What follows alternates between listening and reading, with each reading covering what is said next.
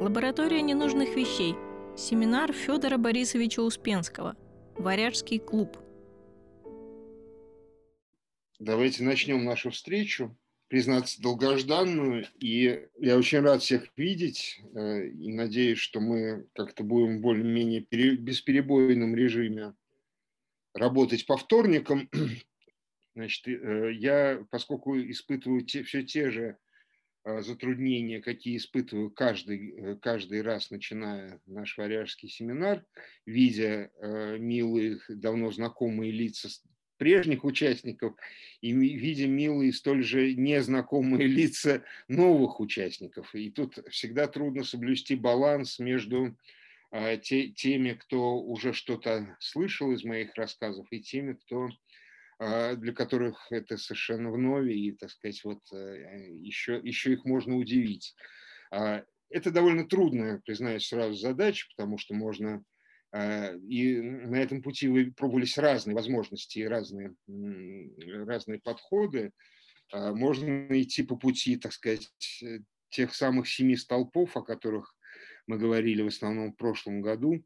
Правда, на поверку в конечном результате их оказалось не 7, по-моему, а 13. Э, и, и вообще было много отклонений от этих дорог а, и, этих ориентиров, но так или иначе можно идти по некоторым таким вот накатанным лекалам, начиная со скальдической поэзии, руническая письменность, саги а, и прочее, прочее, прочее. Пожалуй, что в этом году я э, решил так экспериментальным образом отклониться от такого привычного курса и построить те рассказы, которые будут как бы на мне, а я сразу подчеркну, что э, я вообще очень рассчитываю на помощь взрослых молодых участников семинара, на то, что вы будете выступать с докладами, как это было в прошлый раз, а мы эти доклады будем активно обсуждать и предлагать, что с ними делать. Но, конечно, э, не могу э, отдать микрофон и упустить возможность выступить и сам, поэтому все это вот будет перемежаться такими рассказами моими и участников семинара. Одно будет, э, как в скандинавском орнаменте, одно будет вплетаться в другое и вырастать из третьего. А в сущности, так оно, по-моему, и должно быть. То есть я не думаю, что мы будем вести вот такой магистральный курс с лекциями, как было в прошлом году, а, а может быть на следующий год это будет иметь смысл. А сейчас мы как бы продолжим наши разные сообщения и выступления по разным поводам. То есть это будет иметь в большей степени семинарский характер. А поскольку это будет иметь э, семинарский характер, то я решил построить и сегодняшнее выступление, и ближайшие выступления. Это ни на кого, ни на каких никакие обязательства ни на кого не накладывает, приветствуются любые темы, но и лично свои высказывания и свои выступления я хотел бы построить, а, как это нетривиально прозвучит, вокруг некоторых таких просопографических сюжетов. То есть речь пойдет о биографиях, ну, можно придумать всяческие журналистские дешевые названия для этого, скандинавское средневековье в лицах и прочее, прочее. Но мы не будем этим увлекаться, не будем этого делать, а речь пойдет о действительно биографиях и деятельностях некоторых таких ключевых фигур скандинавского средневековья, причем мы будем двигаться совсем не в хронологическом порядке, а перескакивать с одного на другое, там, из 13 века в 11 и обратно. Попутно будем, конечно, обсуждать массу вопросов и проблем, связанных ну, с, на, с нашими привычными сюжетами и проблематиками, такими как проблематика власти, христианизация Скандинавии. Все, все, буквально все, что, э, за что зацепится взгляд, так сказать, все будет вызывать наш живой и неподдельный интерес. Поэтому тут э, большинство таких просопографических или биографических рассказов будут, сразу же предупрежу, будут состоять из э, вереницы э, отступлений, которые, за которыми часто будет даже забываться, ради чего мы, собственно, все, весь этот разговор начали. Ну, так оно и бывает обычно, так что, по на мой взгляд, непринужденный разговор только так и можно построить, поэтому, э, избегая всякие действительно журналистские штампы вроде скандинавской средневекового средневековье в лицах. Скорее я бы охарактеризовал наш семинар как разговоры о скандинавском средневековье или а может быть и разговоры с скандинавским средневековьем. И э, поэтому я очень э, хотел бы и всячески призывал бы, это абсолютно, еще раз подчеркну, не накладывает ни на кого никаких ограничений. Скажем, вот я знаю, что Лизин доклад, ну, там есть просопография, есть, есть обсуждение конкретных людей, но физического характера. И это совершенно не значит, что Лизин доклад как-то выбивается э, из общей, из общей траектории нашего движения. Совсем нет. Но если кто-то вдруг захочет сделать сообщение, например, о Хальфреде Трудном Скальде, э, не последний был, вообще говоря, человек, э, и, и в наших сюжетах он занимает э, существенное место, а нам еще предстоит работать с его жизнеописанием. Я имею в виду в данном случае прежде всего Дениса Андреевича, который мог бы вполне... Да, я, я понял, к чему вы клоните. Да, да. Ну, вы, может быть, единственный, кто поняли, поэтому я вот поясняю для других что очень хотел бы, чтобы Денис Андреевич выступил ну, с лекцией, с докладом, не будем называть это пышными какими-то словами, но вот с сообщением о Хальфреде Трудном Хальде, поскольку, ну, насколько я знаю из присутствующих, вот э, с его биографией Денис Андреевич, наверное, знаком ближе всех. И такого рода, э, такого рода сообщения всячески приветствуются. Это еще раз, третий раз повторюсь, это не значит, что не приветствуются другие, а, если, скажем, доклад будет носить сугубо лингвистический характер или сугубо социально-исторический, без обсуждения биографии людей, то я не только не против, а даже за. От биографии надо всячески отдыхать. И вообще я не уверен в правильности этого пути. Так или иначе, просто вот призываю тех, кто имел что сказать про биографию того или иного замечательного э, ключевого фигуры средневековья вроде Скальда Сигвата, Снори, Конунга Олова Святого, Харальда Сурового, кого угодно, Олова Трюгвасона, а, но как-то как решал, что, может быть, пока не стоит выходить с докладом или с рассказом об этой, об этой персоне или об этой фигуре, поскольку мы обсуждали более конкретные сюжеты, то вот сейчас самое время предложить свой доклад и выступить. Вот, например, я уж не говорю про биографию такого замечательного персонажа, как Бьорн Богатырь из хитряки, который над которым можно уже надстроить Который не факт, что существовал. Да, и... Не, а вот это для биографии, как вы понимаете, это не имеет никакого значения. Это, э, это так даже лучше, если он его не было. Хотя нет, ну а почему же не существовал? Он даже вот служил у, у, у Владимира Святого при дворе все-таки. Зря вот так.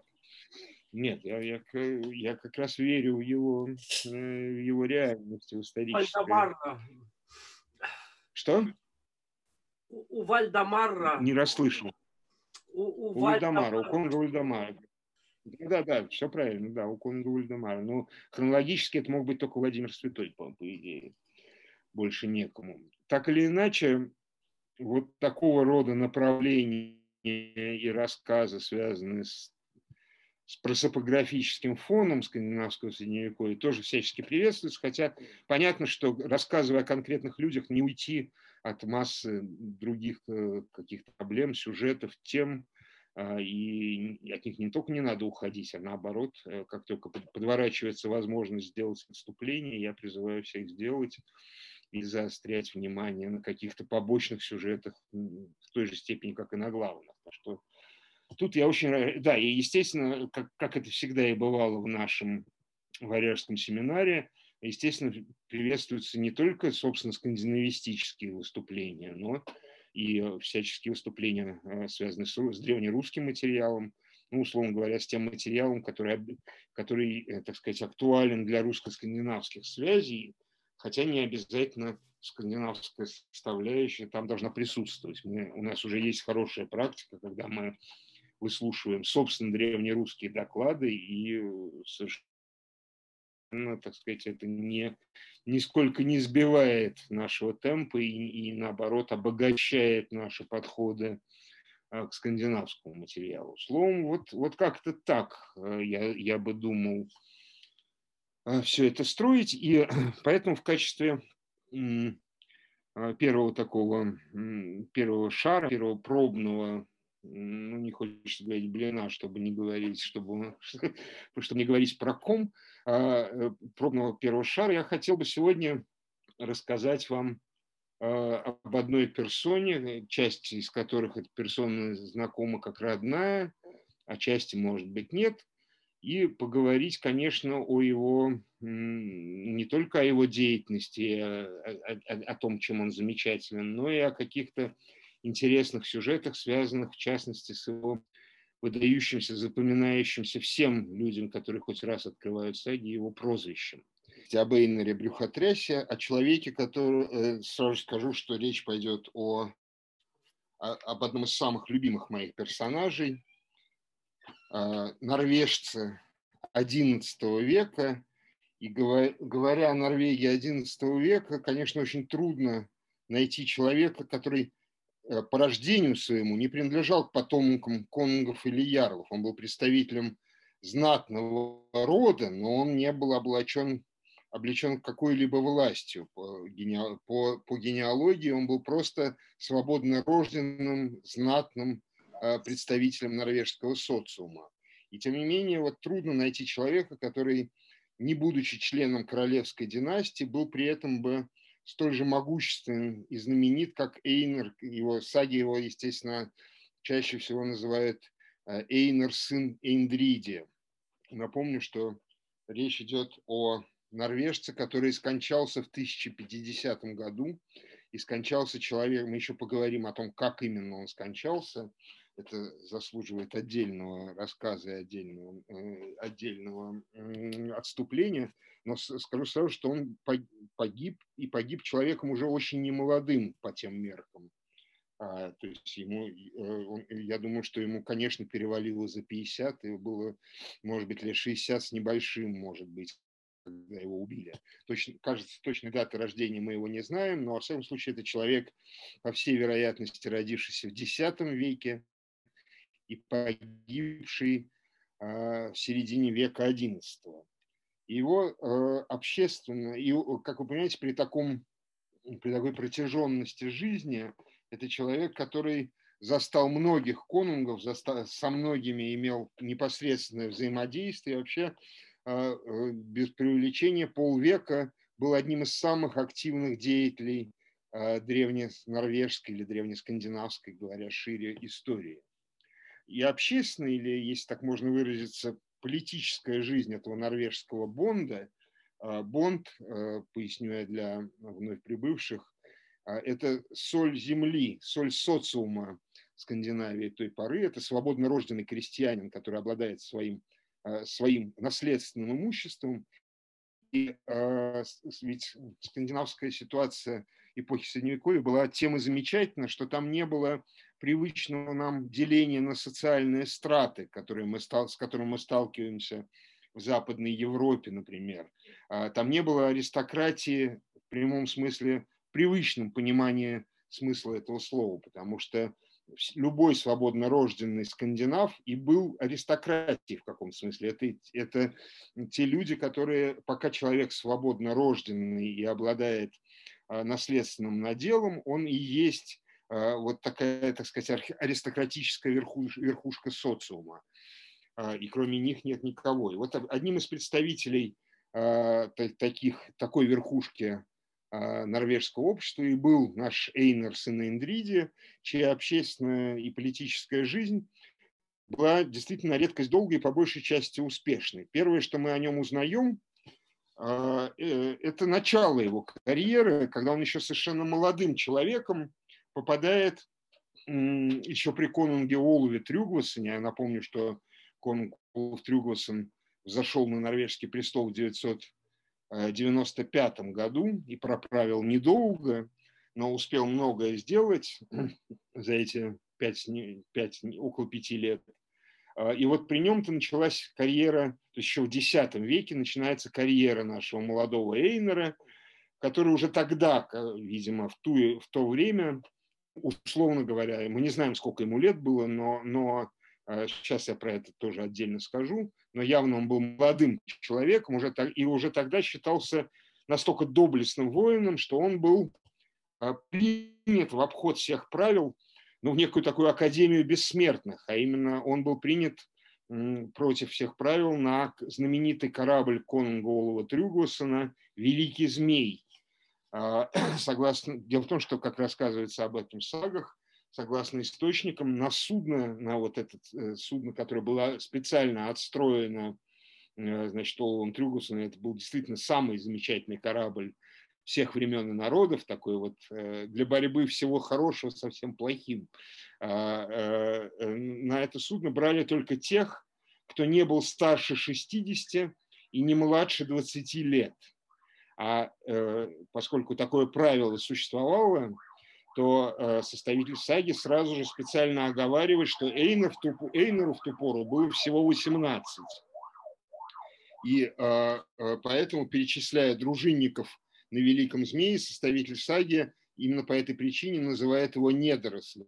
То есть он такой, такой довольно молодой, но уже рано созревший, сформировавшийся член королевской дружины, который, вот, несмотря на ограничения по возрасту, значит, 18, 20 плюс, Э, он попадает э, на действительно самое знаменитое место, а именно корабль «Великий змей», куда вообще сходятся люди со всех концов света, когда э, Олаф Трюгвасон являет набор на этот корабль. И замечательно, что в источниках перечисление этих людей, кто откуда пришел, так сказать, чтобы служить Конголову, это своего рода эпический текст. Ну, в общем, в общем, по сути дела, это а, такие тулы. Тулы – это перечисление имен в стихотворной форме в древнескандинавской поэзии. Так вот, а, это перечисление значит, людей а, с их атетнонимическими или аттопонимическими эпитетами, кто откуда пришел, и по, по этим эпитетам создается такое впечатление, что корабль Олова Трюгвасона вместил в себя ну, буквально так сказать, вообще всю Вселенную, потому что из каждого уголка Скандинавии, из, каждого, из каждой области, из каждого региона, а, и не только норвежского, но и скандинавского, значит, по человеку было, пришло, пришло на его. И вот среди них и был э, наш Эйнер, Недерсель Эйнер. Э, значит, как вы знаете, несмотря на такие замечательные силы, которые значит, были брошены на борьбу со злом Оловым Трюгусоном, а, э, его предприятие потерпело поражение. И а, Олаф Трюгусон погиб в битве при Свельде, а, причем погиб он ну, даже известно, как погиб. А, он вроде, как ушел на... Да, я не сказал еще, что вот эти э, замечательные ограничения по возрасту, с которыми мы сталкиваемся при наборе людей на Великий Змей, а, они э, неким эхом перекликаются с другим, с другим таким правилом, а, которое присутствует в скандинавских источниках. Это правило проживания, так сказать, и правила существования э, в банде Йомс-викингов, которые мы знаем в саге, по саге о Йомс-викингах. Это такая, Йомс-викинги – это такая, такой кооператив а, действительно бандитов, иначе их не назовешь, которые, значит, а, представляют собой немалую военную силу, и а, поэтому монархи Скандинавии – в ту эпоху, пока они существовали, значит, э, пока Йомс-викинги существовали, всячески пытались с ними наладить некоторые отношения, потому что любой конфликт с ними был чреват, в общем, довольно серьезными потерями и проигрышами. А, и вот э, для вступления Йомс-викингов, чья военная база находилась э, значит, на, в Йомсборге, в таком значит, острове, крепости Йомсборг, а, вот там тоже действовали ограничения возрастного характера и гендерного, конечно. Туда брали только мужчин и определенного возраста. А, так что это не единичный пример того, как, э, того, как э, сколачивалась команда или дружина Конунга. А, ну вот вернемся к Олову Трюгусону. После поражения Олова Трюгусона при Свельде, в битве при Свельде, э, про которую мы знаем довольно много, она красочно описано в сагах. Это драмати... один из таких драматических эпизодов норвежской истории, потому что настолько драмати... драматических, что Конг, а, э, несмотря на то, что он во всем своем э, обмундировании и в кольчуге прыгнул в воду и уже, так сказать, не выплыл, а, несмотря на явные признаки его гибели, а, значит, еще долго в древнескандинавском обществе ходили рассказы примерно такого же типа, как рассказы о смерти Александра I и старца Федора Кузьмича, а именно, что Олаф Трюгасан на самом деле выплыл, а вовсе не, не утонул э, во время битвы, выплыл, отправился в святые земли, там принял постриг, и э, какие-то, значит, скандинавы, оказавшиеся в Палестине или в Иерусалиме, вдруг случайно натыкались на какого-то высокого статного красавца-монаха, который обращался к ним неожиданно на чистом древнесеверном языке, который как будто он прошел курс Дарьи Сергеевны, и вот, значит, он свобод, свободно говорил с ними на их языке и расспрашивал их с пристальным интересом о новостях в Норвегии, как там, что там, и, и только уехав из святых земель, значит, эти скандинавы понимали, что, конечно, это никто иной, как выживший конунг Олаф Трюгослин. Вообще, э, вообще рассказы такого рода, ну, как вы знаете, на Руси такие рассказы давали очень благоприятную почву для самозванчества. Именно так и появлялись э, многочисленные известные самозванцы 17-18 века. В Скандинавии это произойдет, в частности, в Норвегии это произойдет попозже, скорее в XII веке появятся э, целые, целые очереди или вереницы самозванцев – которые, которые вот тоже... Но за Олова Трюгусона себя особенно никто не выдавал. Были самозванцы, которые выдавали себя за сына Олова Трюгусона, но их, их век был недолг.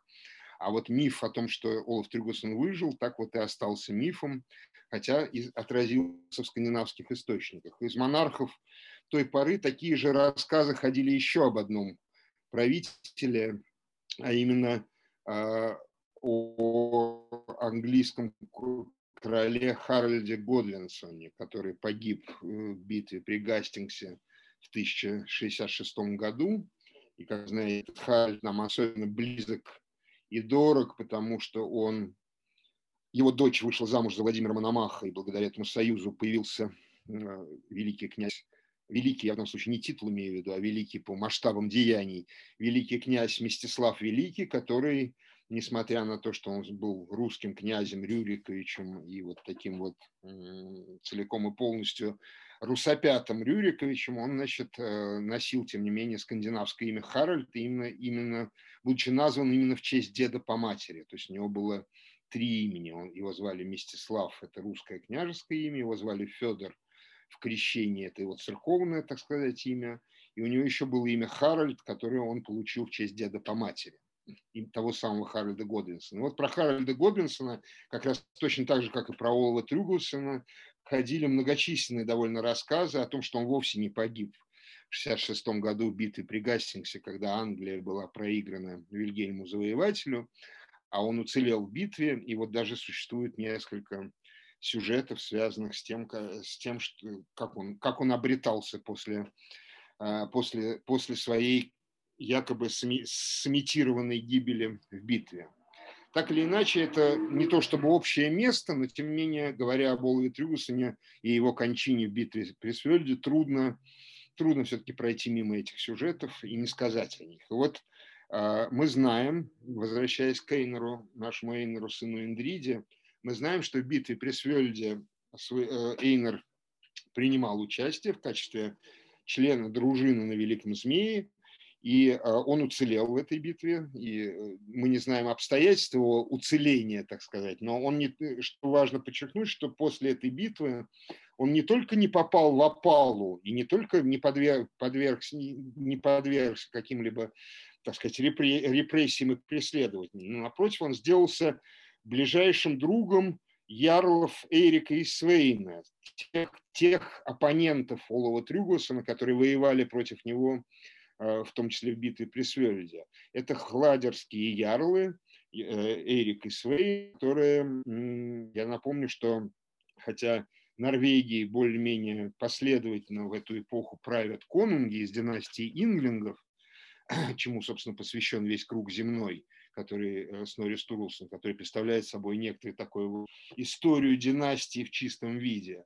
Тем не менее, в Норвегии был такой, не такой уж короткий эпизод, когда вопреки всем принятым представлениям, на норвежском престоле оказались оказалась не династия конунгов, то есть людей, рожденных в королевской семье, а династия так называемых хладерских ярлов. Главным и самым интересным представителем, который был Ярл Хакон Могучий, действительно ярл из региона Хладер, который был последним языческим правителем Норвегии. Его-то, собственно, Олаф Трюгусон и согнал с престола, как назойливую муху, и сел, значит, на, на, на его место сам. А вот сыновья этого Хакана Могучего, последнего норвежского язычника, Эрик и Свейн, конечно, воевали еще, еще как воевали против Э, Олова Трюгласа. Так или иначе, надо сказать, что, э, говоря, конечно, это красиво звучит, что Хакон Могучий был последним языческим правителем Норвегии, но, строго говоря, это не совсем так, потому что вообще-то он был крещенный человек, и это даже про него хорошо известно.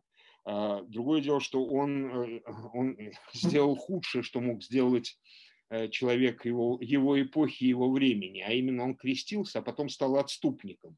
И это гораздо хуже, чем просто не принимать крещение, либо ограничившись оглашением, либо вообще оставаясь язычником. Уж лучше язычником, чем проделывать то, что проделал Ярл Хакон, который значит, вот эм, из абсолютно корыстных соображений принял христианство, крестился, а потом, как только вся власть досталась ему, он потихоньку, значит, от веры отошел, забыл обычаи, э, забыл эти новые обычаи вернулся к вере предков, а, еще и как-то идеологически оправдывает свое отступление от, от, от христианства ну вот примерно такими патриотическими соображениями, что, она, что нужны духовные скрепы, вера предков и так далее. То есть он э, вполне еще понимал, что, э, что надо как-то оправдать свое отступничество. Так или иначе, вот после битвы при Свельде мы, мы вдруг застаем Эйра как бы на совершенно по другую сторону баррикад. И речь идет не о какой-то политической карьере, вовсе нет. То есть и о ней тоже, может быть, но как раз о ней мы мало чего знаем. А, но и вообще не хотелось бы в таких терминах обсуждать этих достойнейших мужей. Но мы его действительно находим по другую сторону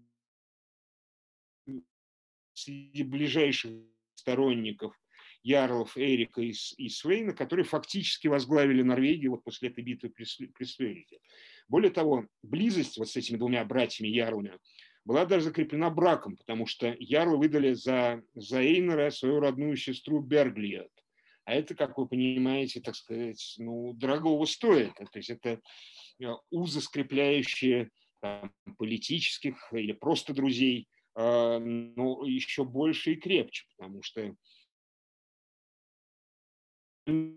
брака э, значит, вот на, на Ярловой сестре, и, конечно, почти автоматически по законам родового мира становился ну, так сказать, их сторонником на века. Пока этот брак существует, он, он являлся их сторонником. Да, даже, даже, честно говоря, после того, как брак распадался, часто эти связи оставались. То есть и для тех, кто уже что-то слышал из моих рассказов прошлых, прошлых времен, скажу, что просто обращу внимание на то, что Эйнер, э, сын Индриди, с какого-то момента становится магром этих ярлов, то есть ближайшим их свойственником и со всеми вытекающими отсюда последствиями.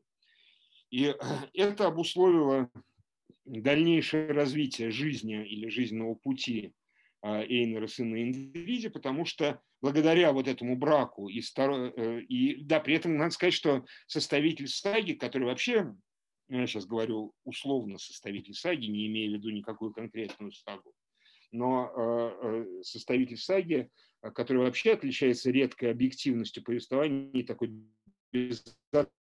ценностью. Тем не менее, э, значит, вот и в данном случае никакого разговора о том, что Эйнер э, изменил идеалом молодости, значит, как только, как только Олаф Трюгусон ушел под воду, он сразу, значит, переметнулся к его врагам и оппонентам, про это вроде бы речи не идет. То есть, на самом деле, видимо, ну, видимо, жизнь взяла свое, но никакой, никакой оценки его деятельность э, не подвергается. Он не, он не считается изменником идеалов, идеалом.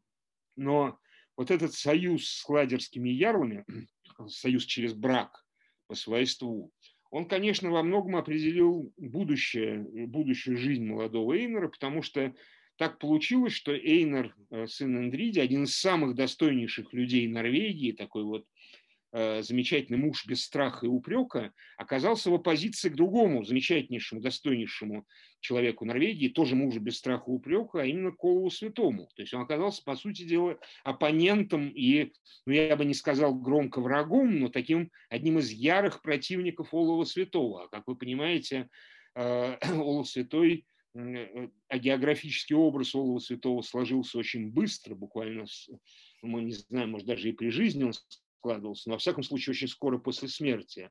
И э, запятнать свою биографию таким вот образом, э, оказаться в числе врагов такого праведного монарха, как э, Олаф Святой, Олаф Харльсон, это кое о чем говорит, кое-что значит. А между тем, значит, у Эйнера вместе с Оловым Святым случались и прямые конфликты, прямые ссоры, описываемые в сагах. Но что существенно, и вот опять поскольку явно люди того времени придавали большое значение удаче, вот и тут удача не изменила нашему Эйнеру, потому что, несмотря на то, что он входил в прямые конфликты с будущим святым, с будущим мучеником и патроном всей Норвегии, главным, главным скандинавским святым, вот так удачно и счастливо сложилось, что в описании знаменитой битвы при Стиклостадере, в которой погиб Святов, святой, напомню для Э, для новоприбывших членов семинара. Речь идет о событиях 1030 года, когда в Норвегии вовсю полыхала гражданская война.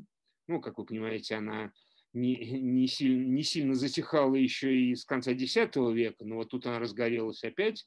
И э, знаменитой битвы при Стиклостадере, где норвежцы воевали против норвежцев, что, вообще говоря, уже братоубийственная война, погиб Э, конунг, законный, легитимный конунг Норвегии Олаф Харльсон, э, причем погиб мученически, погиб пронзенный там несколькими э, орудиями, и буквально с этого момента началось, началось дело его прославления. Он проиграл эту битву, его сторонники проиграли эту битву, но мы это еще услышим в моем, в моем рассказе, в моем исполнении. Но так или иначе, а, эта битва – это, конечно, такой поворотный э, момент э, во всей норвежской истории, ну, до, до 14 вообще, наверное, до 21 века, но до 14 уж точно века. А, э, это когда благодаря этой битве появляется первый общий скандинавский святой, патрон всей Скандинавии, прежде всего Норвегии, а, и участие в этой битве с той или иной стороны кое-что, так сказать, определяло в жизни людей. Из моих дальнейших рассказов, может быть, это станет даже более понятно. Но вот, повторюсь, удача не изменила Эйнеру сыну Эндриди, потому что вот как-то так получилось, что в описании знаменитой битвы при Стиклостазере, где ну, засветились, говоря современным языком, почти все прославленные бонды. Кто-то, в основном они противостояли Конунгу и это легло некоторой тенью на их репутации. Ну, кто-то, конечно, поддерживал Конгуолова э, и тем и прославился. Но вот как-то так получилось, что никаких рассказов о действии Эйнера вот в момент битвы при стеклостазере мы не наблюдаем. Мы не знаем, что было-то, что, как он себя там вел. Вероятно, если он там участвовал вообще, то он выступал э, на стороне, не на стороне Олова Святого. Это как раз довольно трудно себе вообразить. А, но вот счастливым образом тут такая сложилась вокруг этого эпизода в биографии Эйнера фигура умолчания, когда мы не можем сказать, причастен он или нет к гибели первого скандинавского святого. А, хотя сам, Эй, хотя сам Эйнер, если вы будете читать саги, о нем, напомню, нет никакой саги а, специальной об Эйнере сыне Индриде, но он как персонаж фигурирует во множестве э, эпизодов и саги о Болуе Святом, и саги о Болуе Трюгласе, и вообще в круге земном вы его легко найдете. Вообще я не исключаю, что если мы увлекались реконструктивным началом, а, э, какое-то время в саговедении было очень модно реконструировать несуществующие саги, но часто вот была даже, даже довольно остроумно и удачно была реконструирована целая сага о хладерских ярлах, Причем, судя по реконструкции, она была огромной. Такой вот круг земной, по сравнению с ним, это карманный молитвослов такой, потому что это была невероятно длинная сага. Ну, понятно, что реконструктора просто очень увлекла, увлек полет фантазии, и он выстроил, ну, действительно, целую реконструктивную сагу, значит, о, о Хладерских и в Торе исследователю вполне можно себе предположить, что, может быть, была и какая-то сага об Эйнере сыне Индриде. Но подчеркну сразу, что это несерьезное предположение, мне не, не в чем ее, его, так сказать, верифицировать, и, скорее всего, такого не было. А, так или иначе, даже если она была, она до нас не дошла. Лиза, у вас вопрос или это вы машете рукой просто? Нет, нет, не обращайте внимания, нет, нет. А, нет, хорошо. А, если, да, меня можно, конечно, как обычно, опять-таки, мы скорее для новых членов семинара, я всегда рад, когда меня перебивают и задают вопросы. Это всегда можно и уместно сделать. Пожалуйста, на этот счет не беспокойтесь. А, вот. А, так вот, хотя сам Эйнер совершенно открыто уже после кончины Улова Святого, открыто, открыто и прямо объявлял себя, признавал себя недругом Улова Святого – ему каким-то образом удалось остаться в стороне от этого столкновения. Это отдельно, предмет отдельного рассмотрения или рассуждения, как так вышло.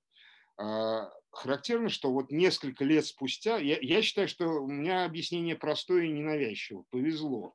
Вот э, Господь спас, хотя он, то есть он, он никак не оказался замешан, хотя ближайшие его коллеги, так сказать, сторонники по партии, э, говорю я в кавычках, конечно, оказались еще как вовлечены. Ну, если брать Кальва Арнерсона, например, какого-нибудь еще одного норвежского Бонда, сопоставимого, ну, если не по весу физическому, то по весу, так сказать, политическому с Эйнером, сыном Индриди, он оказался как раз замешан по полной в убийстве Олова Святого. А вот Эйнер нет. Эйнер вышел сухим из воды. И характерно, что несколько лет спустя Эйнер оказался в числе первых, кто признает публично святость Олова Святого. Причем сага замечательным образом устроена таким, так, что вообще-то, вообще говоря, он, он при этом не отказывается от того, что он был его недругом и оппонентом. Но вот это, тем не менее, не мешает ему признать э, факт святости конунга Олова. Ну и, казалось бы, тут, тут надо сразу же намылить петлю и повеситься, раз ты был всю жизнь э, врагом, всю свою молодую жизнь врагом главного такого, э, главного святого монарха. Но, тем не менее, ничего такого не происходит, и даже никакого покаяния, собственно, Эйнера э, особенно не приносит. Это, надо сказать, интересный момент, что связанный с процессом прославления Олова Святого, о котором, может, мы будем говорить еще отдельно, вот о том, как Олаф Харальдсон по, по прозвищу Толстый, как он стал святым, с чего это начинается. Но я бы сразу обратил ваше внимание на то, что первыми, кто признает святость Олова, причем это происходит буквально вскоре после смерти Олова, Э, это вовсе не его сторонники, которые его поднимают на щит и, так сказать, вот занимаются упрочением его культа. Вовсе нет. Первыми, кто признает Олова Святого святым, это его враги, причем самые непосредственные враги. Э, люди вроде Торера Собаки, который вообще воевал с ним в открытую, не просто в словесных перепалках, а ну, в неком таком в боевом, в боевом контакте. И, и, собственно, признание святости Олова Святого первое в текстах, этом случае начинается с того, что кровь погибшего мученика Олова попадает на собаки, и они чудесным образом исцеляются. Он тогда тут же, так сказать, немедленно признает сразу же Олова Святого святым. А другой человек, который а, вообще затеял всю эту заваруху, великий, а, великий тоже, имею в виду не титул, а масштабы личности, великий конунг Кнут Могучий, который к этому времени правит и Данией, и Англией, и вот частью Норвегии после того, как он выиграл битву потому что те норвежцы, которые воевали против Олова, были а, значит, конунгом Кнутом. Могучий, казалось, могучие его наместники, которые правят Норвегией, казалось бы, должны сделать все, чтобы память об Олове так сказать, была терта. Ничего подобного. Если кто и занимается упрочением культа Олова Святого, так это как раз Кнут, могучая его семья, то есть те, те непосредственно люди, которые, благодаря которым он погиб. Это, надо сказать, Кнута Могучего, это какой-то естественный логический шаг, потому что первое, что он делает, я напомню, что Кнут э, Могучий – это человек, который ну, вообще-то по рождению он наполовину датчанин, наполовину славянин, ну, если так можно выразиться, поляк для, для, того, времени, для того времени, ну, скажем, славянин, который волей судеб оказался на датском престоле, ну и дальше он из, из этого своего наследственного датского престола а жизнь сложилась так, что он, так сказать, устроил целую, целую глобальную империю, потому что под его властью оказалась Англия, куда он пересел с датского престола, и, оказавшись в Англии, первое, что делает Кнут Могучий, он канонизирует тех английских клириков, которые погибли от рук викингов. Это такое, э, причем от рук датских викингов. Это такой вот для него естественный жест, а, оказавшись у власти, заняться прославлением жертв собственных, собственной кампании, так сказать, собственных э, военных действий, если угодно. Так и было и с Оловым Святым, действительно, э, упрочением и процветанием культа, э, по-видимому, занимались, занималась семья Кнута Могучего, то есть человека, повинного в его гибели. Также происходит отчасти, ну, в каком-то смысле то же самое происходит и с нашим Эйнером, потому что он очень скоро признает святость Олова э, Конунга, хотя остается в полной мере его недругом и несколько раз говорит о том, что при жизни Олова Святого мы вообще не были друзьями, а были оппонентами. Вот, скорее всего, такому случай, благодаря такому случайному нейтралитету, такому э, красноречивому отсутствию в битве при Стиклостадере, Эйнер впоследствии вместе с другим могущественным Бондом, которого я уже упоминал, Кальвом, сыном, сыном Арнера, возглавил посольство на Русь ко двору Ярослава Мудрого. Причем, ну, так теоретически, наверное, это посольство и деятельность Эйнера после смерти Олова Святого можно при желании воспринимать как своеобразную добровольную эпитемию за всю, за всю свою вражду с Оловым Святым, потому что ту роль, которую Эйнер сыграл а, в жизни Магнуса Доброго, сына, внебрачного сына Олова Святого, э, не сыграл, пожалуй, никто почти что. А именно, опять-таки, для вновь пришедших членов семинара, я напомню, как развивались события. Когда в Норвегии в конце 20-х годов полыхнула страшная действительно гражданская война, инспирируемая вот Кнутом Могучим, а, то э, в какой-то момент Олаф Святой со своей семьей, а именно с внебрачным сыном Магнусом, уехал на, через Швецию на Русь и оставил на Руси при дворе Ярослава Мудрого и его жены, шведской княгини Инги Герт, оставил своего э, наследника, своего сына Магнуса на воспитание. И тот жил при дворе, вот пока происходили все эти страшные события, битвы при Стиклостадере, гибели Олова Святого и прочее, прочее, э, Магнус, э, будущий конунг Магнус, ну, так сказать, будучи молодым человеком, воспитывался при дворе киевского князя, где, надо сказать, было что-то вроде такого кадетского корпуса для иностранных королевичей, потому что э, в это время при дворе Ярослава Мудрого был не один норвежец Магнус, но там были и изгнанники, э, наследные, наследные принцы английские, там был венгерский королевич, там был польский, польский королевич. Ярослав Мудрый явно такой вот действительно устроил что-то вроде лицея у себя при Киевском дворе, для разного рода изгнанных наследников власти, которые, и это было, ну, не случайно был мудро, э, носил прозвище мудрый, потому что была по-своему очень мудрая политика, потому что когда эти а, птенцы гнезда Ярославова, так сказать, вырастали и возвращались на свои, в свои наследственные земли, будь то Венгрия, Норвегия или прочее, он оказывался э, связан с главными европейскими державами, причем связан самым, самым что ни на есть прямым образом. Он был воспитателем, а часто и приемным отцом э, вот этих королевичей, которые приходили обратно в Норвегию, Венгрию или Польшу, занимали престол, э, садились на этот престол, и таким образом какие-то военно-политические союзы с Русью были обеспечены без каких-либо специальных усилий. Они были просто складывались естественным образом. Так что он не случайно воспитывался, э, не случайно носил прозвище «мудрый». И вот при дворе этого э, э, Ярослава, который, вот, значит, у которого жена шведка, скандинавка, воспитывается юный сын Олова Святого, сын внебрачный, но это не должно никого смущать вообще ничего не должно смущать. Во-первых, не должно смущать, что у святого а, патрона всей Скандинавии были внебрачные дети. Это абсолютно нормальная практика а, для, для конунга той поры. Кажется, что даже не будь у него внебрачных детей, он бы не стал святым.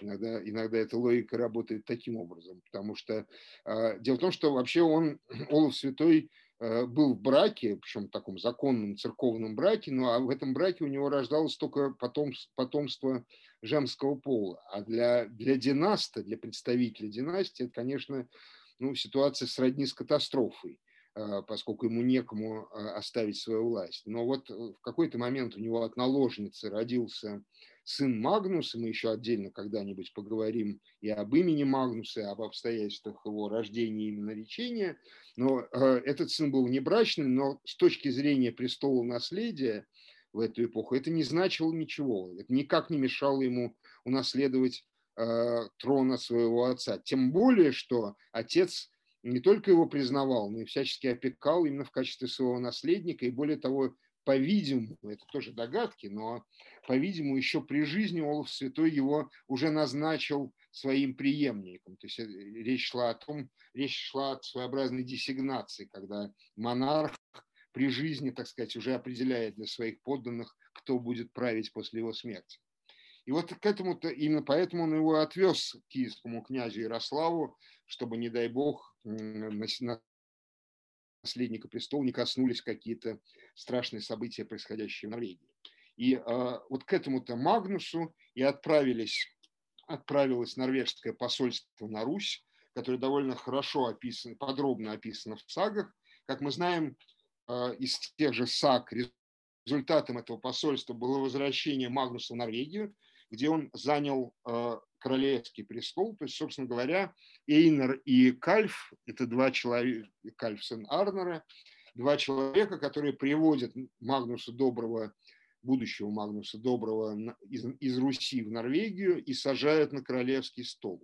И вот в эту эпоху, а, надо сказать, что в эту эпоху, в этот период времени могущество, славы и такой политический вес, вес Эйнера – достигли своего наивысшего расцвета, потому что в отличие от Кальва, который, который быстро рассорился с Магнусом, а, именно Эйнер сделался главным советчиком, такой правой рукой и личным другом молодого Конга, а Магнус Добрый в это время был юношей, конечно, совсем молодым юношем, и а, а, он, он стал действительно вот таким вторым человеком в государстве, хотя на беду правление молодого Магнуса оказалось не слишком продолжительно. Само посольство вот это вот из Норвегии на Русь, оно э, интересно по самым разным признакам и параметрам, а, и, и вообще заслуживает, может быть, отдельного рассказа, но я бы сейчас пока, наде... пока бы отметил замечательный эпизод, связанный с тем, что оба, когда оба посла пришли на Русь э, а, просить вернуть им Магнуса Доброго, то первое, с чем они столкнулись, это с тем, что Ярослав Мудрый и его э, жена Ингигерт, которая на Руси, напомню, стала Ириной, но она так в саге не называется, она называется, конечно, принцесса Ингигерт, или королевская дочка Ингигерт. Так вот, они столкнулись с тем, что Ярослав и Ингигерт не хотят отдавать ему э, э, Магнуса. И э, говорят совершенно резонно о том, что мы вообще, наши глаза только что наблюдали, как вы поступили с его отцом, вы, норвежцы. И с какой стати мы будем отдавать на растерзание, на верную гибель нашего приемного сына. И так мы узнаем, что Ярослав Мудрый и принцесса Ингигерт стали приемными родителями конунгу Маг... будущему конунгу Магнусу.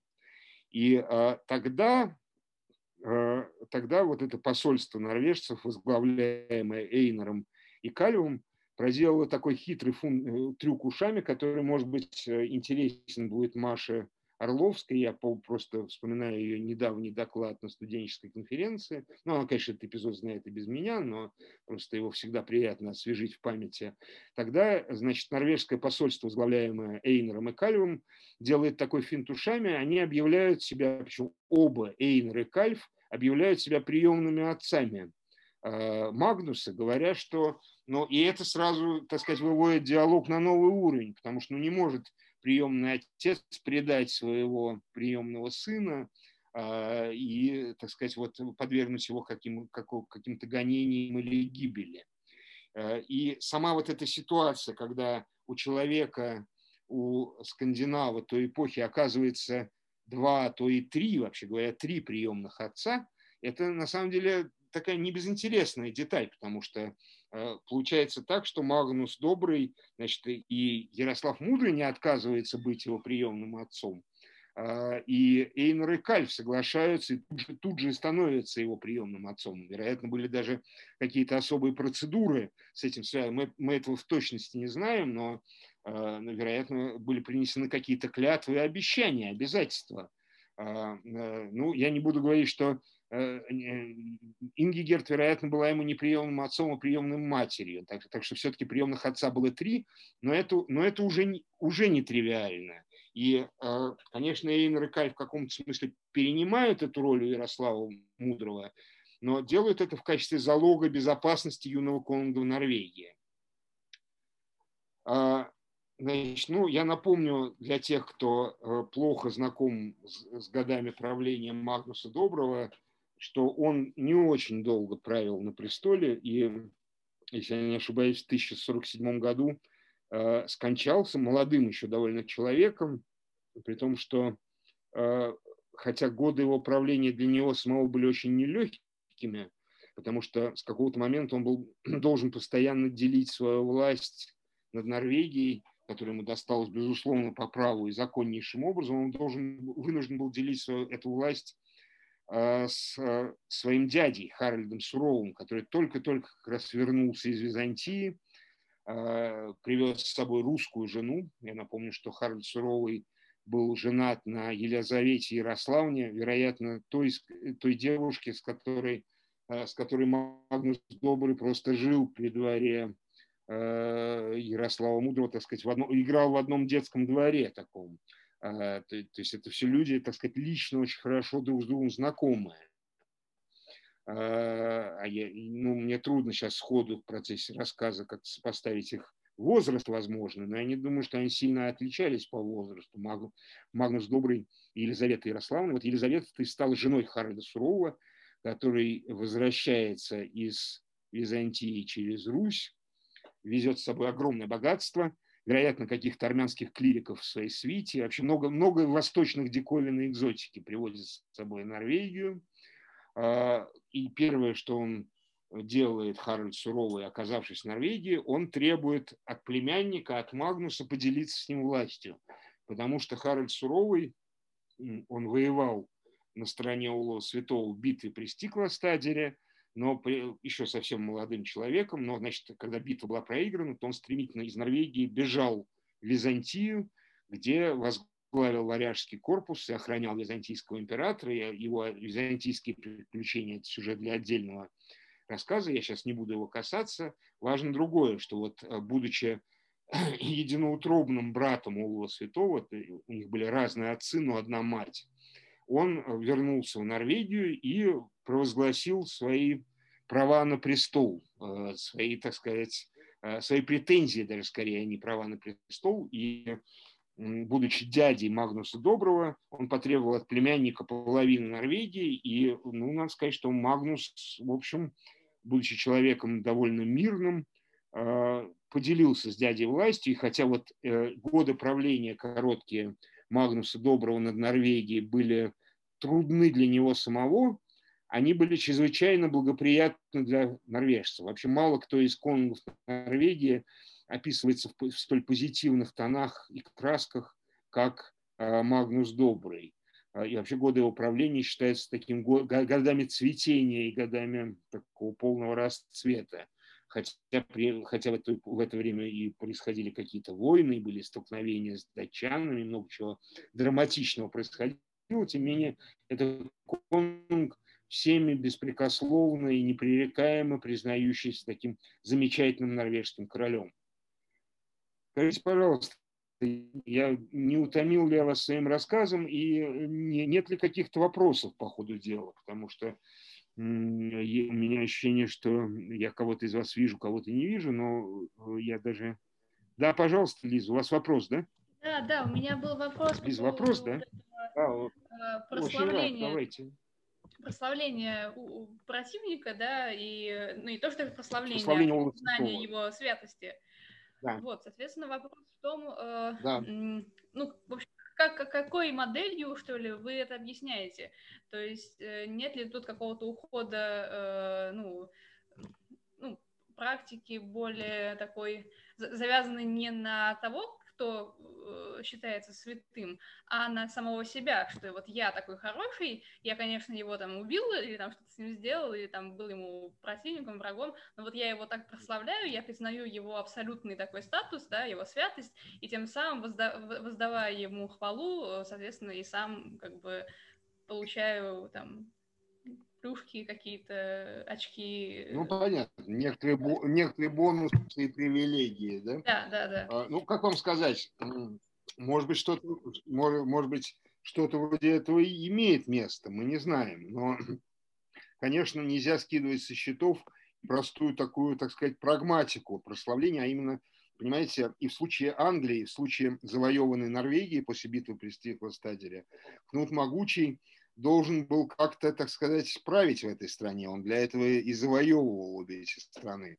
И э, понимаете, зачем Лукашенко идет в СИЗО к своим политическим оппонентам? Ну, и он пытается, пытается сделать вид, что он готов договариваться. Вот отчасти какой-то элемент вот такой прагматики, желание показать, что он, так сказать, готов договариваться и готов быть монархом для своих подданных, тут тоже, несомненно, есть. То есть это, ну, как во всякой канонизации, конечно, тут есть и политическая составляющая. Я не уверен, что только она. Я не уверен, что только ею дело ограничивалось. Кнут могучий при всей а, при всей своей, я бы сказал, противности, с которой он написан в саге, в сагах, он ведь э, знаменит был своей набожностью, он был, э, если я правильно, мне сейчас не изменяет память, он был самым самым богатым коллекционером мощей в средневековой Европе в ту эпоху. То есть он скупал мощи по всем, по всем странам, причем мощи как, э, как замечательных и прославленных святых, там вроде Стефана Первомученика или Иоанна,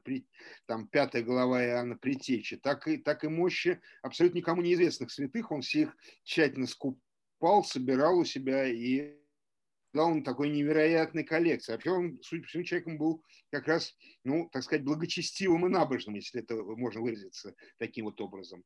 Так что э, я бы не исключал только, э, я, я бы не ограничивался только политическим объяснением такой вот тактики в, в деле ну, прославления Олова. Просто с Конунгом там, в принципе, понятно, а вот с там Эйнером и вот и первыми вот противниками, вот, ну, вот первыми людьми, которые вот э, признали умершего уже Олова Святого, они же вроде как не собирались править, насколько я понимаю. Они такие вот просто были, ну то есть они, нет, они нет, были они... страной в итоге. Не старались, нет. Ну вот, вот, и, и при этом Нет, они, они делают... не старались править.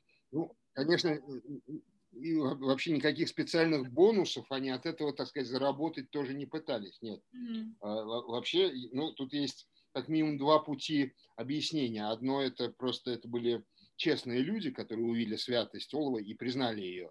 Я, кстати, склонен к такому объяснению.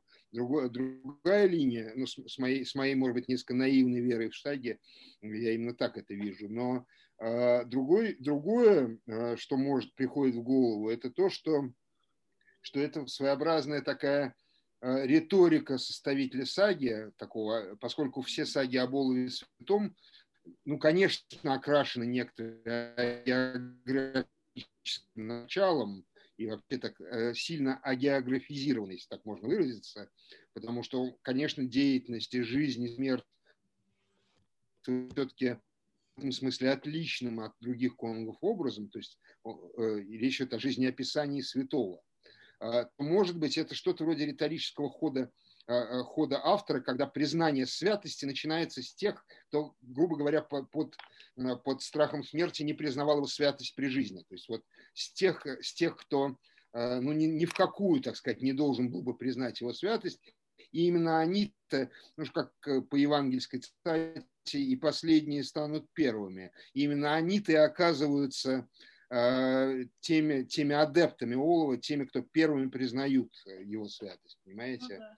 Может быть, и так обстояло дело. Просто вот я, я как раз... О, да, прости. прости. Да, и да, у меня просто буквально одна фраза. Мне отчасти это напоминает э, знаменитую печальную историю с э, Куком, да, которого, как известно, съели, но съели его ровно потому, что его признавали, так сказать, как лучшего, там, самого умного, самого сильного, ну, такого, типа, главного. Его съели да? от большой любви, да. Его да, съели. да, да, то есть они его съели, но при этом э, все время подчеркивая его значимость, там, его статус, его, так сказать, особое какое-то, значит, то есть я не говорю, что как бы... Немножко другое, да. Скандинавами логика примерно такая же, но может быть... Ну, нет, нет, интересный поворот. Мне аналогия с Куком не приходит. Может быть, может быть. Действительно, Конголов, ведь при жизни, при жизни Конголова, если опять-таки верить вот этой географической линии, он, в общем-то, при жизни, конечно, многими, не всеми, но многими признавался святым. А, так что... Ну, да, но в то же время половина Норвегии а терпеть его, кажется, не могла на дух не переносила. На дух не переносила. Совершенно верно. Денис Андреевич, а вы хотели что-то добавить? Ну, я, да, у меня, собственно, был примерно такой же комментарий про саговый нарратив, что, да, это тоже надо держать в уме. Жалко, Даша ушла, она, может, тоже что-то по этому поводу сказала. Ну да, если почитать, допустим, «Пряди» у бесланцев, такие коротенькие рассказы, которые включены и в, и в «Круге земном» они отчасти есть, но больше всего их в других сводах королевских саг, книги с плоского острова, и да. там э, очень часто святость Олова признается еще и до его смерти, mm-hmm. так предчувствуется. И там как раз чуть, чуть ли не половина, наверное, э, исландцев, действующих лиц, вводится ровно потому, что в конце концов они погибли на Великом Змее, и это вообще повод о них рассказать. Угу, угу, угу. Но, при этом, например, с Борисом и Глебом, насколько я понимаю, такого мотива нет, чтобы там Путша какой-нибудь э, признал ну, бы... Или Святополк окаянный. Реально, Святополк да, окаянный да, такой взял бы и раскаялся, и сказал, что типа это святые э, Этого нет, нет, это, этого, нет. этого, пожалуй, ну, мне в голову не приходит. А, а, ну, а, как вам сказать, а, прославлением Бориса и Глеба занимаются а, те линии князей Рюриковичей, которые, вообще говоря, замешаны. Ну, вот если считать, что сын отвечает за отца, все-таки, так сказать, что если э, представитель определенной линии рода все-таки отвечает за деяние своего предка, то в канонизации, вот, в этапной канонизации Бориса и Глеба э, участвуют те линии Рюриковичи, которые очень-очень были причастны. А, ну, собственно, да, если мы считаем, что Ярослав стоит за, за смертью Бориса и Глеба, то тогда все предельно логично. Если как раз вот очень в духе да, да. Олова Святого, да, его... Нет, ну добавь тогда. А, ну здесь, конечно, нельзя вспомнить э, еще один э, культ э, ровно того же времени, собственно, более ранний, чем канонизация Святого Олова, и более, э, тем более более ранний, чем канонизация Бориса и Глеба, а, тот культ, а, который послужил образцом для канонизации Бориса и Глеба на Руси, причем об этом говорит а, сам а, составитель а, жития Бориса и Глеба. Это культ святого Вацлава или святого Вячеслава в Чехии, а, с которым, как мы, а, как часть из нас помнит, а, случилась вообще совершенно парадоксальная штука, потому что а, виновником гибели а, святого Вацлава, а, а, по-видимому, его непосредственным убийцей был его родной брат. А, Болеслав. Святой Вацлав погибает, подобно Борису и Глебу, такой в распри между братьями. При этом а, впоследствии этот брат – во-первых, становится главным инициатором а, канонизации а, Вацлава, а во-вторых, его роль в житии, в позднейших редакциях житии, все, жития все более меняется и смягчается. Выясняется, что он так слегка только ударил брата, а потом очень в этом раскаивался, и от этого удара... Это сам упал. Да-да-да, от этого удара ничего дурного не произошло, ничего фатального, а погиб другим причинам. Э, тем не менее, в ранних редакциях «Жития», э, в редакциях, признаваемых ранними, а роль брата в убийстве Вацлава никем не отрицается. Но действительно, этот Вацлав становится главным инициатором прославления, прославления своего, Вячеслава, да. святого Вацлава и его, их общей бабушки, э, княгини Людмилы. Ну да, так как если бы Каин, убив Авеля, первым делом занялся бы вот прославлением этой невинной жертвы, да. Да, да, нет. этих э, стран поздней христианизации э, такие вот, э, такое причудливое развитие культов первых собственных мучеников, это вполне характерная вещь. Да, конечно, конечно. Спасибо, спасибо большое. Есть ли еще вопросы или соображения? А? Можно? Татьяна, да. Да, можно да, спросить да. у меня немножко, ну, отвлекаясь да, вот не по теме, по о, Магнусу и Харальду. То есть Магнус, он, получается, законный правитель Норвегии, и вот помимо права силы, того, что Харальд мог у него отобрать престол, а что, собственно говоря, регулирует э, вот эти вот взаимоотношения, именно когда возникают спорные моменты при вступлении на престол, есть несколько претендентов, как они это решают? Спасибо, вот именно... Спасибо, Дмитрий. Нет, это, это очень непростой на самом деле вопрос, потому что мы можем сколько угодно считать, что вот приехал такой весь расфуфыренный Харль Суровый, значит, из Византии с огромным а, количеством богатств золота, таким вот золотовалютным резервом, если угодно, который он накопил за годы своей, своей службы на Византии, значит, и вот таким вот э, действительно человеком, который может скупить все на корню.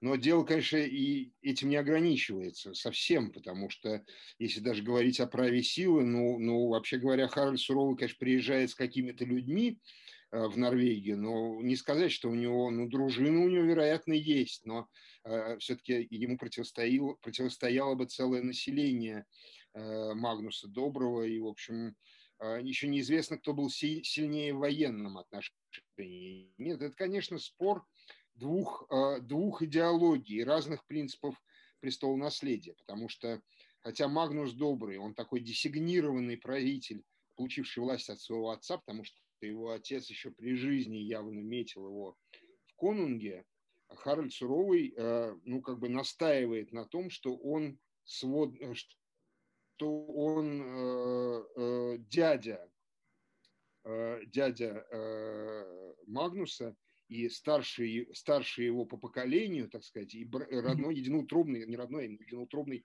брат Олова Святого. И вообще говоря, вот если перевернуть, так сказать, ситуацию как песочные часы, то представь себе, что все это происходит а, в каком-то древнерусском княжестве. А, сидит вот какой-то молодой княжич, ну, скажем, на киевском столе. Тут приезжает его дядя и говорит, давай-ка отдавай мне половину власти.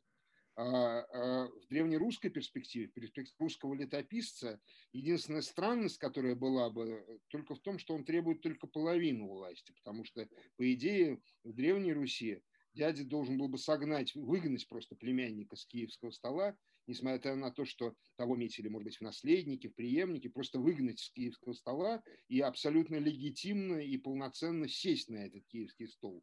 То есть в древнерусской перспективе Харль Суровый еще себя ведет мягко, предлагая поделить поровну, да, не только предлагая поделить поровну державу, но еще он ведь э, предложил огромные деньги за, за этот дележ власти Норвегии.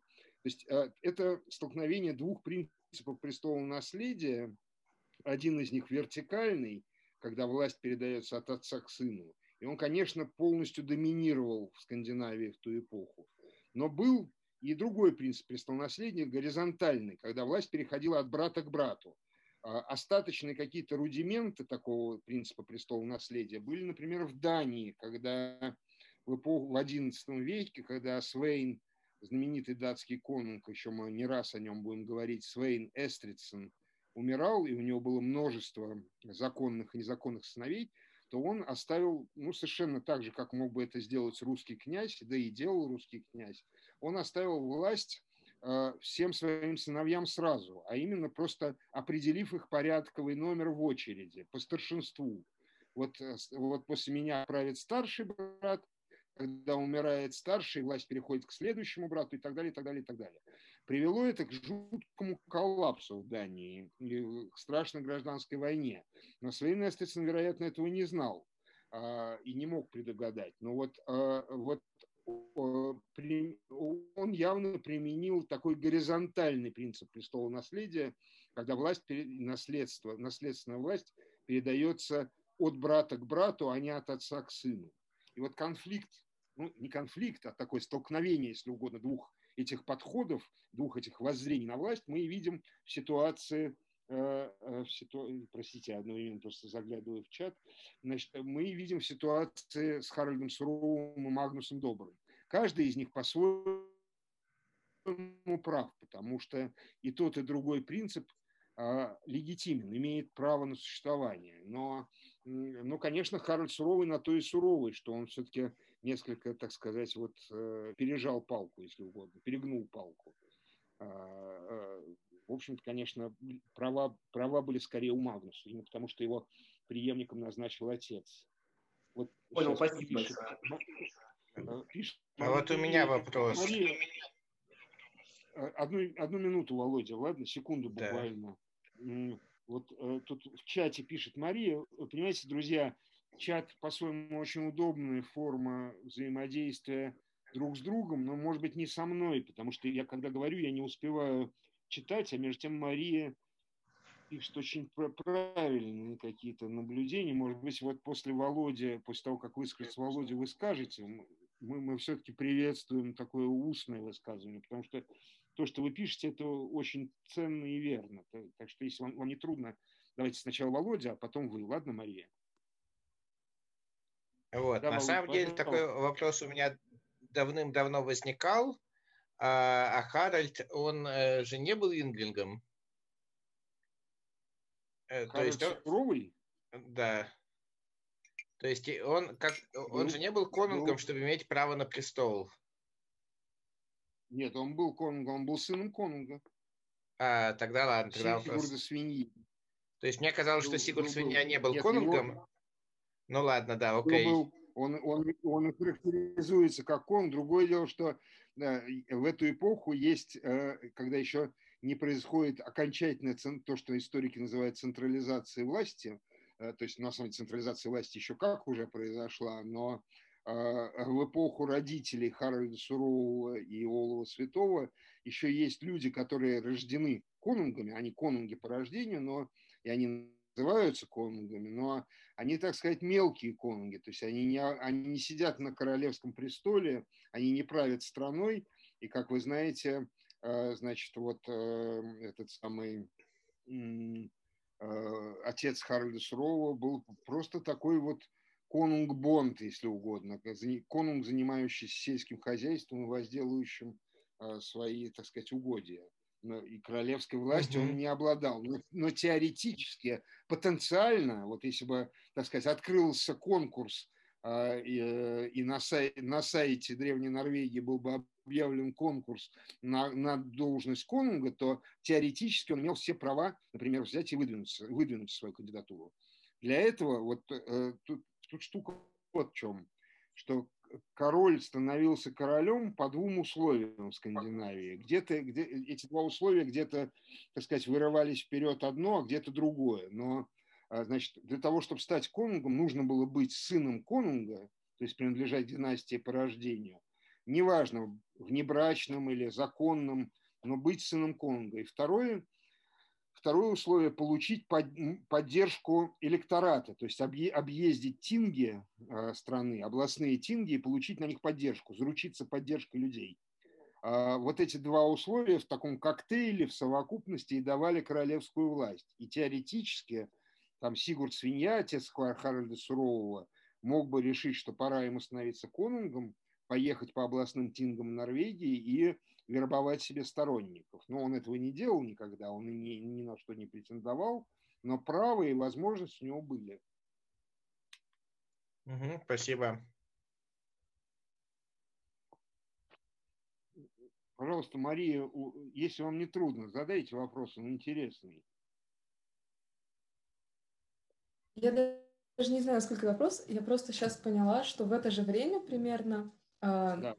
Ярослав делит Русь пополам с Мстиславом этим Тараканским. И а, ну, как бы, да. вы говорили про то, что странно было бы для русского летописца, если бы страну делили пополам, а дядя и угу. племянник.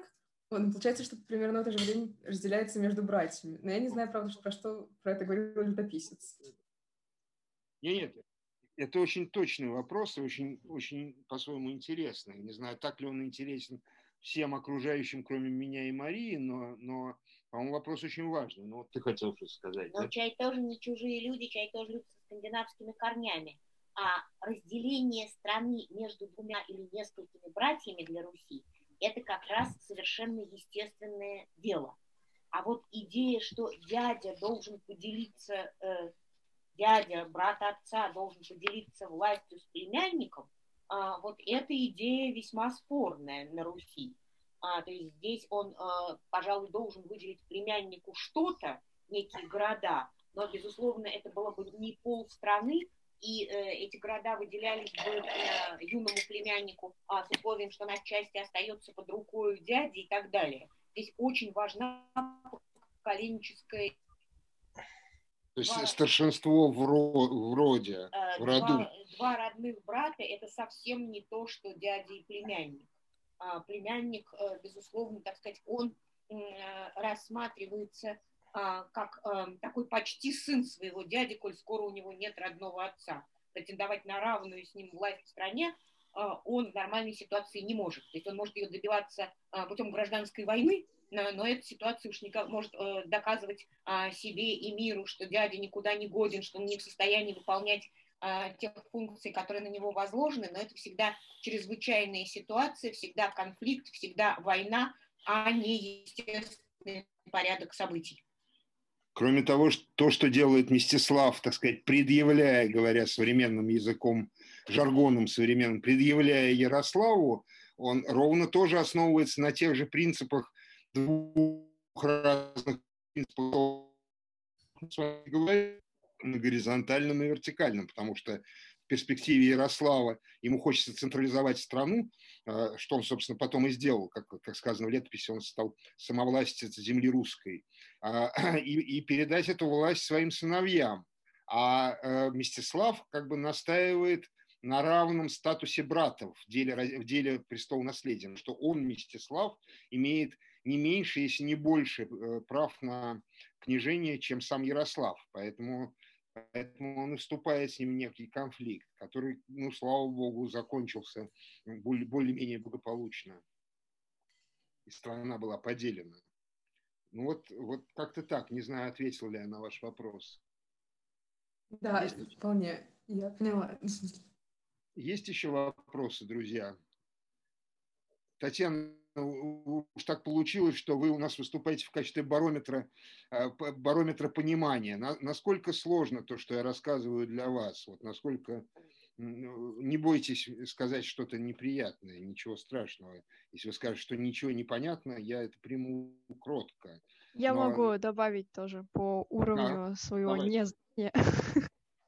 А, я тоже в первый раз в эту тему. Пока сложно ориентироваться, но это нереально захватывает и очень интересно. Я бы ну, тоже была рада получить...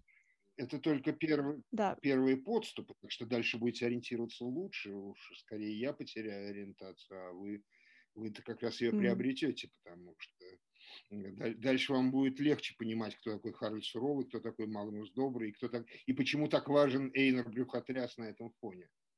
Давайте я скажу какие-то резюмирующие просто последние слова, чтобы вас не держать слишком долго в зуме, скажу только, что ну вот мы с вами вместе с Эйнером прошли довольно короткий путь в полтора часа значит, от э, битвы э, при Свельде с Оловым Трюгласоном до э, эпохи середины XI века, когда значит, в Норвегии было два короля.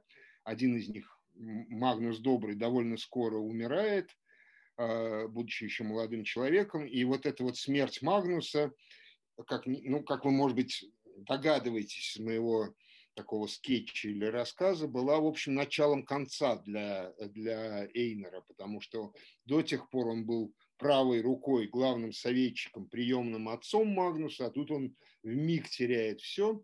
И вот похороны Магнуса Доброго, Доброго собственно, приводит э, этого могущественного Бонда к, таким довольно печальным событиям, потому что при соправитель Магнуса Харальд Суровый, дядя Магнуса, э, конечно, очень опасается заметно возросшего влияния и популярности Эйнера. Она сказать, что Эйнер был чрезвычайно популярен э, у простых людей, так сказать, ездил в троллейбусе и всякое такое. То, есть он был, будучи государственным мужем, он совершенно не был отделен от нужд э, государства, и он, он продолжал, в общем, э, быть тем же свободно рожденным Бондом при Конунге, каким он был с самого начала. Он абсолютно не был дистанцирован, так сказать, своей деятельности, очень легко Э, приобрел популярность, ну и вообще своими славными и героическими деяниями, ну и вообще общим, общим статусом и общей ролью, которую он занимает, занимал при Конунге. Поэтому, конечно, Харальд Суровый, обретя власть над Норвегией, очень и очень стал опасаться Эйнера, тем более, что Эйнер его недолюбливал, перечил ему при каждом удобном поводе – и, конечно, Конунг, это просто я цитирую из саги, Конунг полагал, что число сторонников Эйнера и та свита, которой Эйнер себя окружает, изобличают его намерение захватить власть в стране. Как всякий, так сказать, узурпатор, э, конечно, ну, я, опять-таки, почти все слова такого рода из современных политических реалий, вроде узурпатор, и прочее, э, я беру в кавычки, естественно, но как всякий такой, ну, тиран, если угодно. А Харальд Сурова называют в латинских хрониках, не скандинавских, но в латинских хрониках, вроде хроники Адама Бременского, называют тираном. Другое дело, что в средневековой латыни слово «тиран» значит не совсем то, что оно значит в современном русском языке. Так или иначе, вот как всякий тиран, Харальд Суровый, конечно, прежде всего очень опасался того, что его у него отнимут власть, что он, так сказать, с кем-то будет опять за нее бороться. И речи и поведение Эйнера были настолько независимые и самостоятельны, как если бы Харальда вообще не существовало, он как бы его почти не замечал. И Конунг был явно не из тех, Конунг Харальд, который тоже замечательный муж. Это вообще такая борьба лучших с лучшими. А, значит, Конунг Харальд, конечно, был явно не из тех, кто стал бы с таким положением дел мириться и во время очередной ссоры, которую я уже буду рассказывать не сегодня, а на следующем нашем собрании, он, э, во время такой очередной ссоры Эйнер и его сын Индриди были абсолютно предательски и коварно убиты по, по распоряжению Харальда. Я заканчивая на этом, обращу ваше внимание только на том, что на то, что это один из довольно редких случаев для XI века такого явного политического убийства, явного заказа, когда, э, когда значит, практика власти конунга просто вот э, убивают буквально наемные убийцы. Провоцируются некоторые ситуации конфликтов, которые Эйнера и его сына Индриди убивают, и убивают бесчестно, в общем, что, э, так сказать, копилку благих деяний Харальду Суровому не идет. Это даже можно почувствовать по саговому нарративу. Это не оценивается, это не оценивается как достойное деяние, несомненно. Ну вот давайте, пожалуй, на этом, пока я свой рассказ остановлю, я буду очень рад ответить на любые вопросы, но просто мне уже неловко вас больше утомлять своими, своими выступлениями. Но, конечно, на вопросы я рад ответить всегда. И напоминаю еще раз, вот для новоприбывших, для а, для Татьяны и для других, вот я даже не всех, к сожалению, нет возможности сейчас пролистать список, я напоминаю еще раз, что э, хотя я все время, так сказать, солирую, но это вовсе не входит в мои задачи. Меня запросто можно перебивать во время моего рассказа, спрашивать, уточнять, корректировать. Это, это особенно приветствуется. А, и вот никакого диссонанса вы этим не внесете. Наоборот даже, на то это и семинар.